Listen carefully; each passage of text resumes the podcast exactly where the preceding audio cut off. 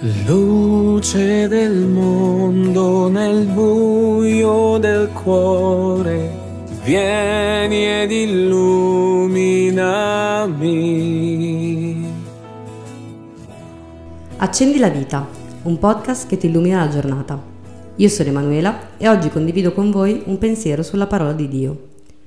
Paolo scrisse: Gettiamo via le opere delle tenebre, rivestitevi del Signore Gesù. Questa lettera che Paolo scrive ai Romani è stata per me una fonte di grande riflessione. Paolo infatti si rivolge alla comunità cristiana di Roma, che non ha ancora conosciuto direttamente, e forse proprio per questo si concentra su un argomento specifico che sta alla base di qualsiasi comunità nascente, ossia la legge. Da una parte infatti elenca tutti i precetti della legge, quella con la lettera maiuscola, che sono stati dati dai comandamenti. Chi non li rispetta dovrà avere paura di Dio e verrà punito. Questo, a parere mio, può far sorgere una riflessione in ognuno di noi.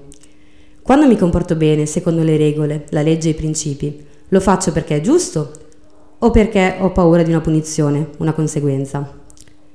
Nel momento in cui il male si insinua in me, qual è la motivazione che mi spinge a combatterlo?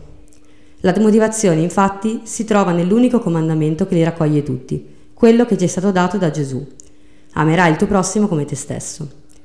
L'assoluto di questo comandamento rende non necessari i dettagli degli altri e ci permette di avere una razio, un fondamento a cui si rifanno le nostre azioni.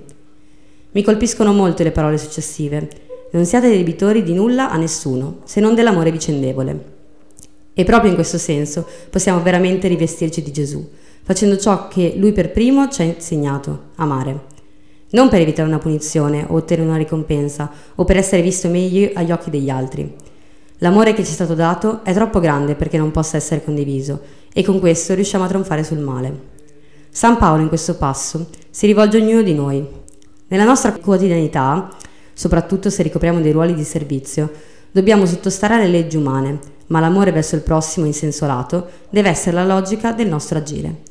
Se ti va, ci sentiamo domani per altri due minuti di riflessione.